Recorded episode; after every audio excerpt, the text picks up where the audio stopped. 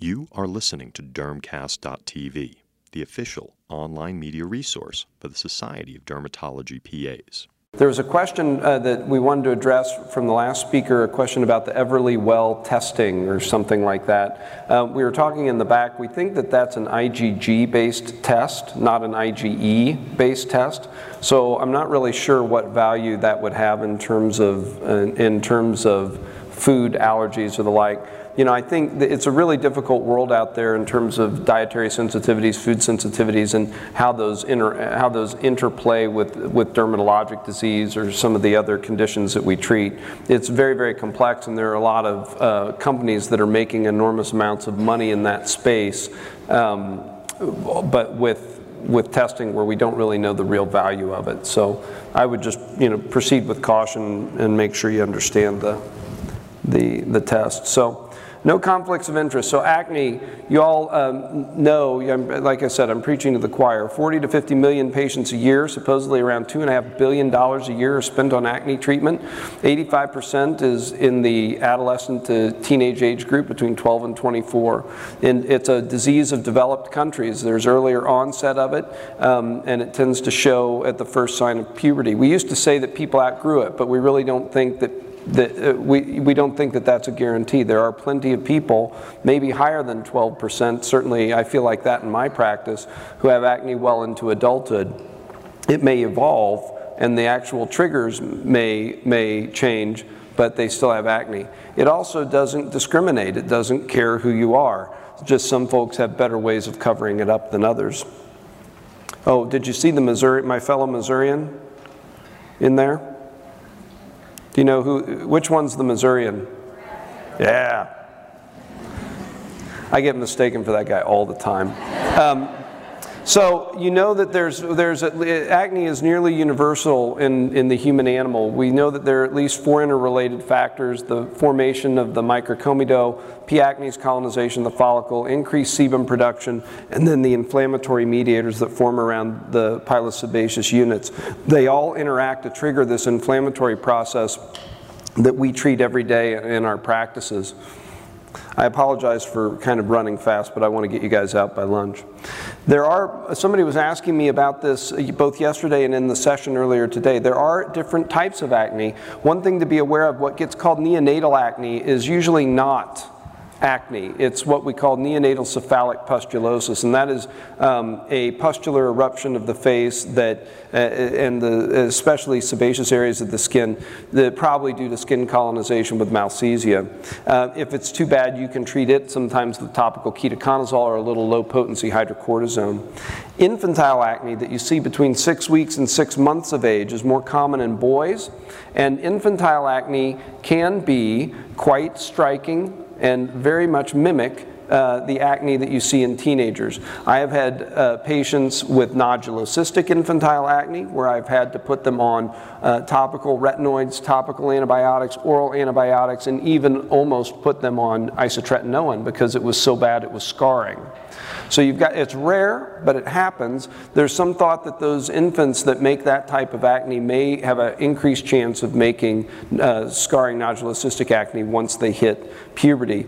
They are very hyper-responsive to androgens, and maternal androgens that they have taken up around the time of delivery is what triggers that. In mid-childhood, if 1 to 7 years of age, if a child comes in with progressing acne like you would see in a much older teenager, you need to do a full workup on that child, both a good exam and consider doing lab studies to rule out some type of underlying endocrine abnormality. You definitely want to evaluate them for development of other secondary sexual characteristics. Preadolescent acne, these are the kids that come in with early stage acne whose parents are like, we can't believe she's getting pimples already. This is pretty common. It can start a year or two before they hit puberty. It's very often comedonal. So we already had a review of diet and acne. My take on it is exactly the same as the last speaker's. About all I recommend is watching all the free sugars, trying to go for a low glycemic index diet. My line with my teenagers is, we all know how we're supposed to eat. A good balanced diet without a lot of junk food, without a bunch of refined sugars, and that's what we try and go for. Dr. Rosen touched on this, so I don't think I need to, I need to go into great detail, except that, and we'll talk about it a little bit near the end, it is critically important what we do. In even treating acne, although we get called pimple poppers by our friends, who do they call when their kids got bad acne, right? It's important, and you make a big difference in these patients' lives when you treat their acne. So when we assess the patient, you all know the deal, that we're assessing the difference between the comedonal and inflammatory. How severe are they? And we know that there are a range of types, but in general they tend to fall into a few groups. And so when we start designing a treatment plan for our patients, the key is, for me at least, how can I maximize adherence? It's great if you know the treatment algorithm, and if the algorithm says they should do this topical retinoid and this topical benzoyl peroxide, it doesn't matter if they don't do it. So the algorithm is pointless if they're not using the medication, if they refuse to use it.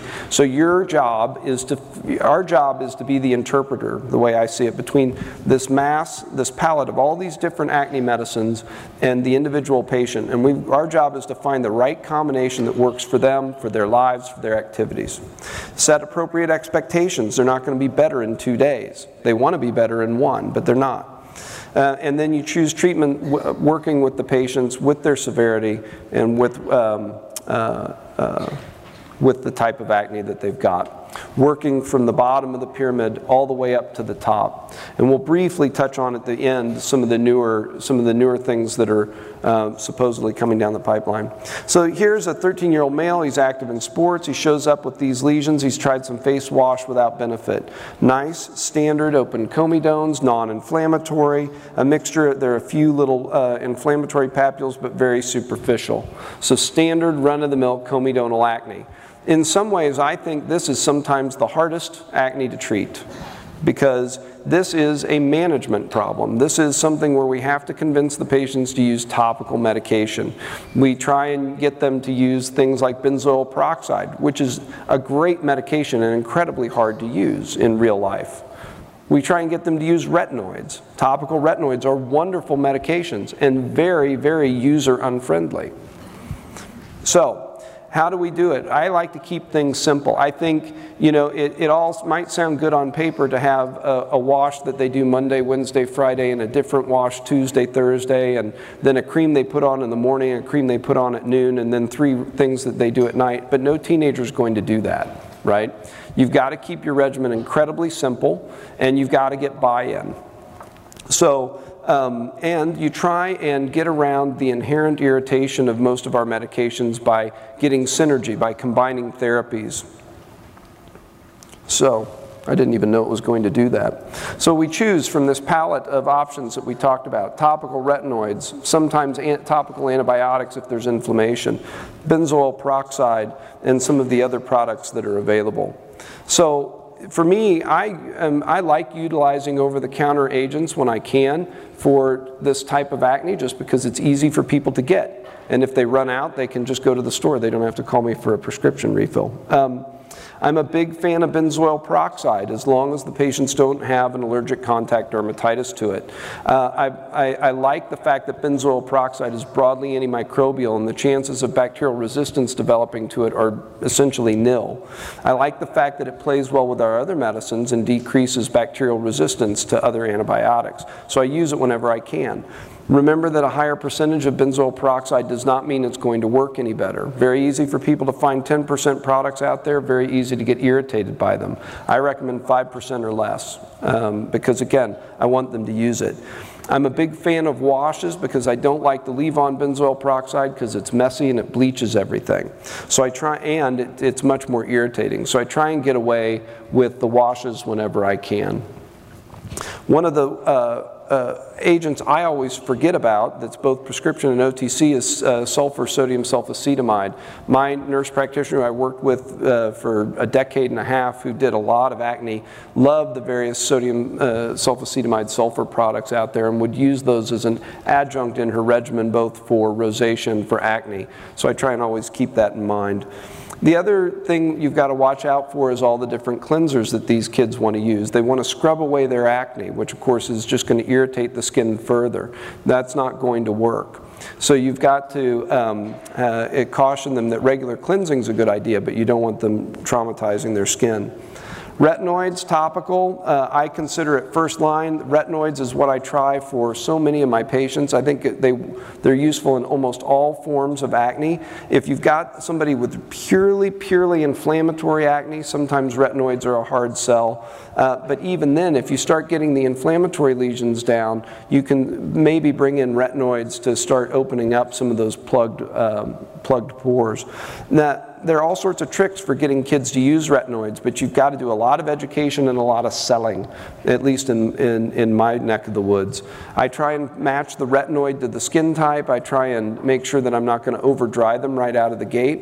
One trick that you can do, they don't have to start using retinoids nightly. They can use them every other night or twice a week. They just have to use them consistently. If you're having problems with redness or irritation, make sure they're moisturizing in the morning after applying the retinoids at night. You can have them dilute the retinoid if these kids with keratosis pilaris or kids that are atopic. You can squeeze a little bit of the medication out in the hand and then just use a very bland face cream and dilute it 1:1, weakening it and getting it on their skin so that they can use it consistently until they get retinized and adjusted to it. But I encourage you to educate your patients how to work with the retinoids. All you got to do is get them over that initial hump and get their skin used to the retinoids, and then they can really help you in the future. So a variety of comedonal acnes. Some caveats. One, if there's not inflammation, there's no reason to use antibiotics. I see lots of patients come in from other providers, but I'm sure none of you would do this, on antibiotics of some sort. The other thing I think that you've got to watch for, it's not well recognized always in the textbooks, is I have seen patients get ice pick scarring from non-inflammatory comedonal acne. It's not super common, but it's a very tough subtype. And if you're struggling getting those kids better, of course, one of my patients was a pediatrician's son who was just getting all these little divoted scars on his forehead. Eventually, we ended up having to do isotretinoin, even though he didn't have terrible nodulocystic acne because he was scarring. So just watch for that. And be aware of these guidelines that have been published. I'm not going to go through them, but again, I think algorithms are very helpful as guides, but your job is to interpret them for the individual patient that's in front of you. All right, patient number 2, sort of moderate grade. She's got worsening acne. She flares with her menstrual cycle, but she has lesions continually, painful at times, and most importantly, as obvious in this picture, she's a picker. Acne excoriae. So what do we do with more inflammatory acne? We talked about this in my systemic medication session before this, because this is where we start getting into some of the stickier wickets of dermatology. First of all, when you can do it, topical therapy should always be a consideration. It should always be something you think about. Inflammatory acne, benzoyl peroxide can still be quite helpful. Retinoids can still be quite helpful. There's good data on it. But inflammation often indicates that you might need to do some additional anti-inflammatory agent. And this is where we get into the controversial area of antibiotics or hormonal modulation or agents like spironolactone. So in terms of oral antibiotics, I had a slide that that did not make it into the final talk, but there's really good evidence actually that dermatology is doing a much better job being stewards of their antibiotic therapy. Overall, from 2008 to 2016, antibiotic prescriptions for acne alone have dropped by almost 30%. And overall antibiotic prescriptions by dermatologists have dropped about 36%. Interestingly, prescriptions for dermatologic surgical procedures for antibiotics have gone up 60%. So we're doing a better job from the antibiotic side of things, from the acne side of things. All the current guidelines recommend limiting antibiotic therapy systemic antibiotic therapy to 3 to 6 months. Now, there's a subset of my patients where I can get away with that. I try to get them on antibiotics, get them under control and pull them off, but I'll be the first to admit that there's a number of my patients that while I can get their dosage reduced, I can't really get them off the antibiotics without them flaring. Antibiotics can be very helpful. They can improve things fairly quickly, and obviously there's good evidence that they work. I personally, there's discussion about can short antibiotic courses have longer lasting effects. I don't know. In my practice, I haven't consistently seen that. There are a subset of patients where I'll see that, but it's certainly not consistent. And most importantly, most studies would suggest that in the case of inflammatory acne, topical retinoids are still underused.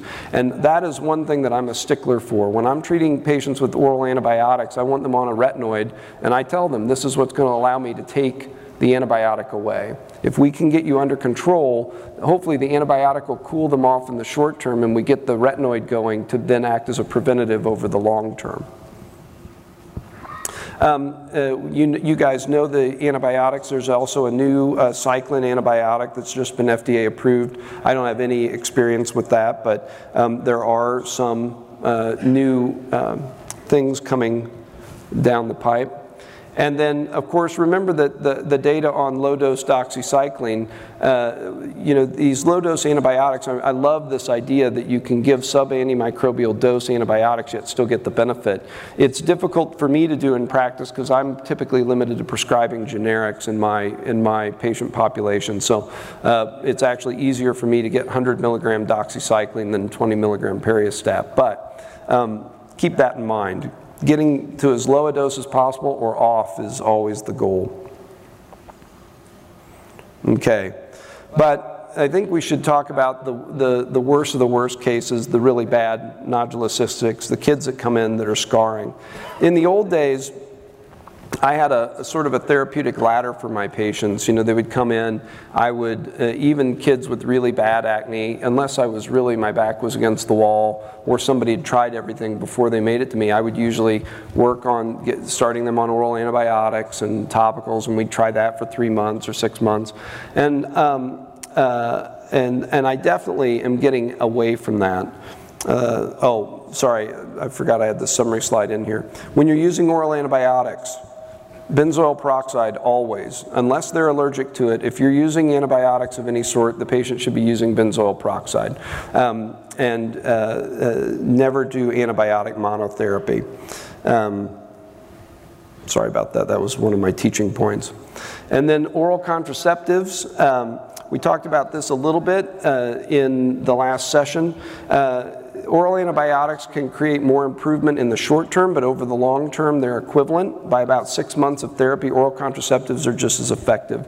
And certainly, if you've got a female patient, I more and more in this day and age lean towards hormonal therapy when the patients and the families are receptive. In the last session, what we really talked about, where I work in Missouri, there's a lot of familial pushback sometimes about the idea of using oral contraceptives in a 14-year-old, 15-year-old, 16-year-old patient.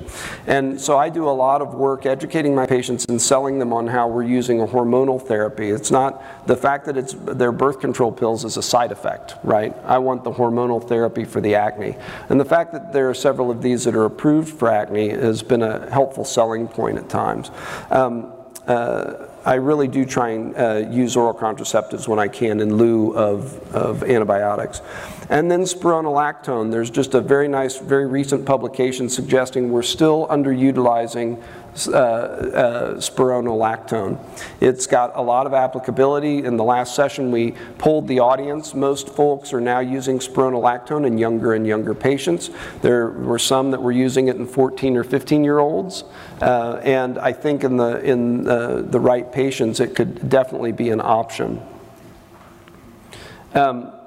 In terms of the oral contraceptives that have been approved, they're the common ones like Yaz, Ortho Tricyclin, or Yasmin. I think, again, matching the oral contraceptive to your patient is part of the art of it.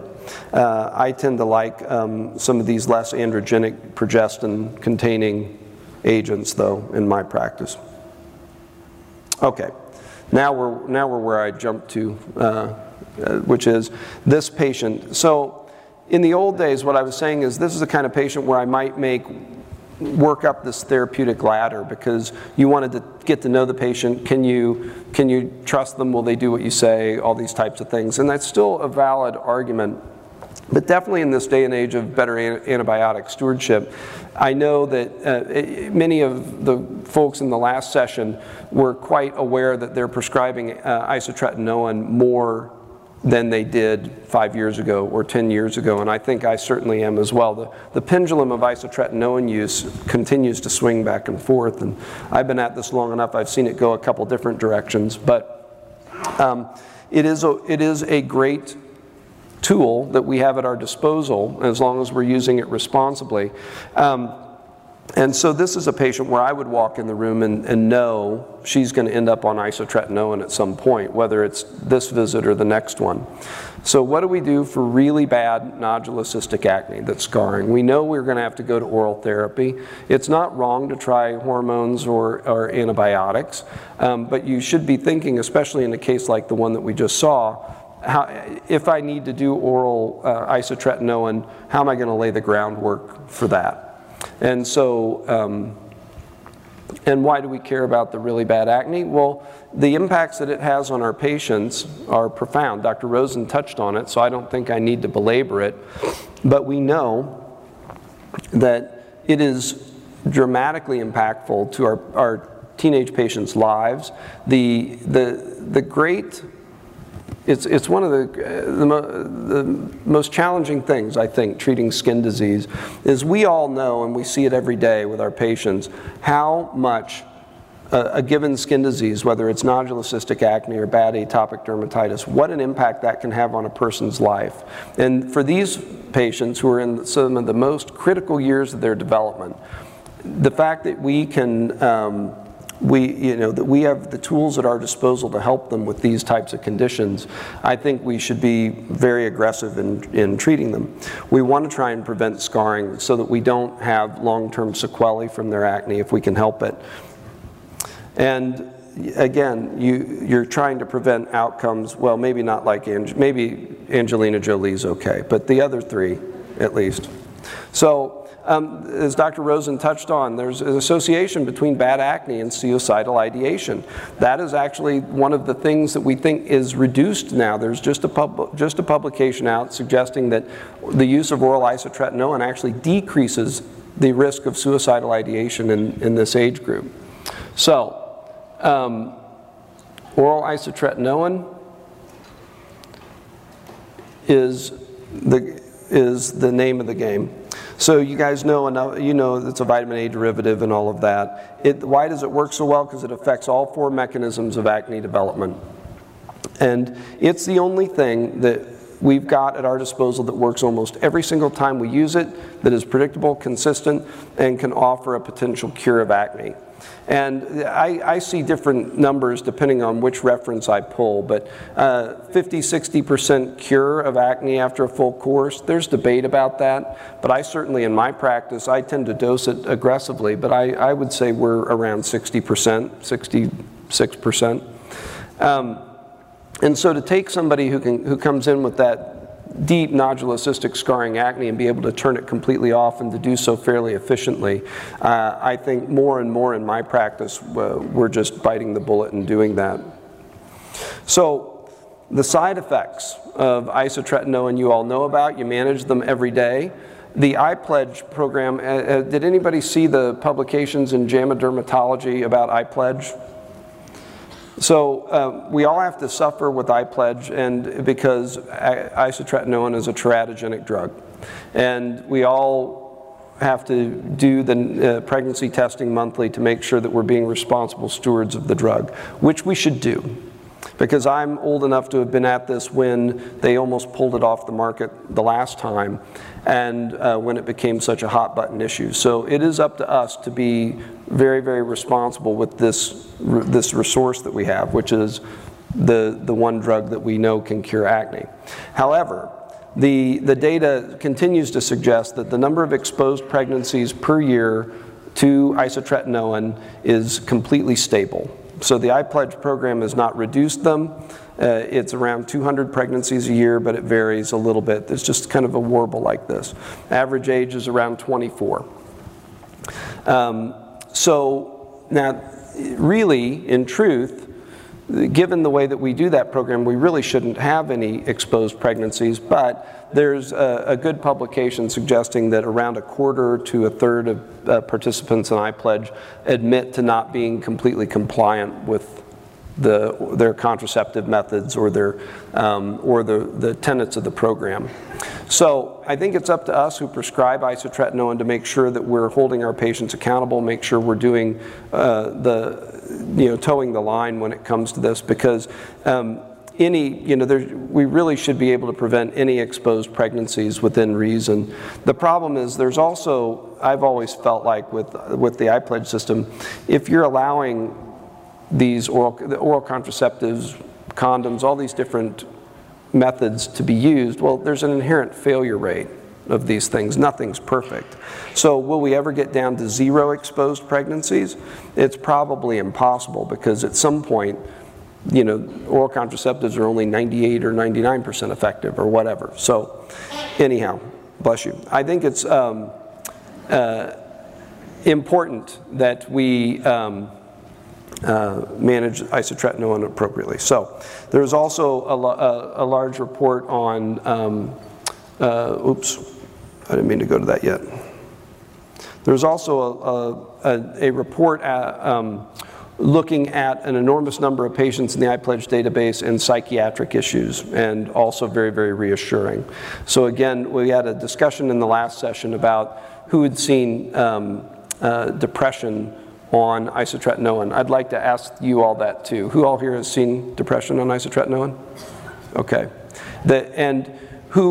How many of those, how many of you who saw that thought it was directly due to the isotretinoin? Cool. Yeah, much less, right? And that's because the age group that we're treating with isotretinoin is the age group that has the highest rates of major depression of any age group of people.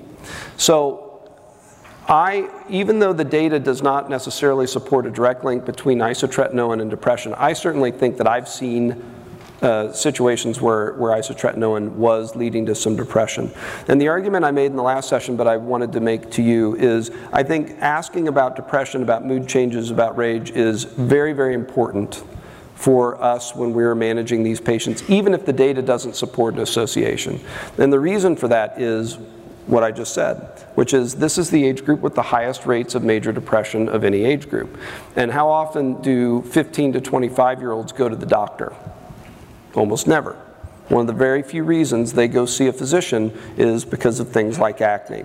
So this is a chance for them to intersect with the healthcare system, and it's a chance for us to pick up on whether they're having issues or major depression and hopefully intervene. So I think that's very, very important. I'll get off my soapbox, and these are the questions that I put together for the end of this. So a patient is to start isotretinoin, but you'd like to keep them on oral antibiotics because of the severity of their acne. Which of the following antibiotics would you use?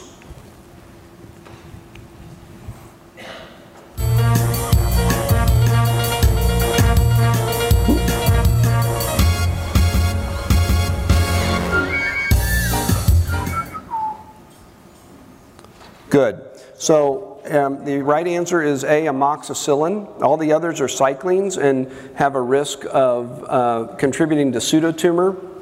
As somebody asked in the last session, well, doxycycline doesn't cross the blood-brain barrier like minocycline does, so it's got a lower risk of pseudotumor. So could you use that? And I still would not use doxycycline. It's still contraindicated in combination with isotretinoin. Amoxicillin, cefalexin, those are okay. And I'll usually use one of those. When prescribing antibiotics for acne, what additional agent should be used if at all possible?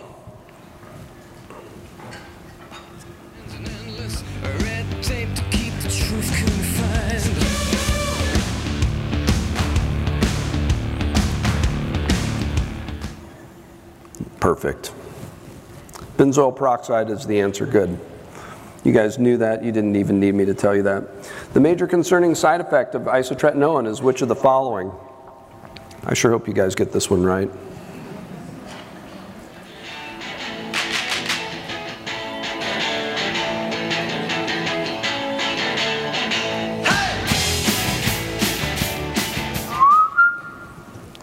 Good. Teratogenicity, without a doubt, is number 1, 2, 3, 4, 5, 6 on the concerning side effect list.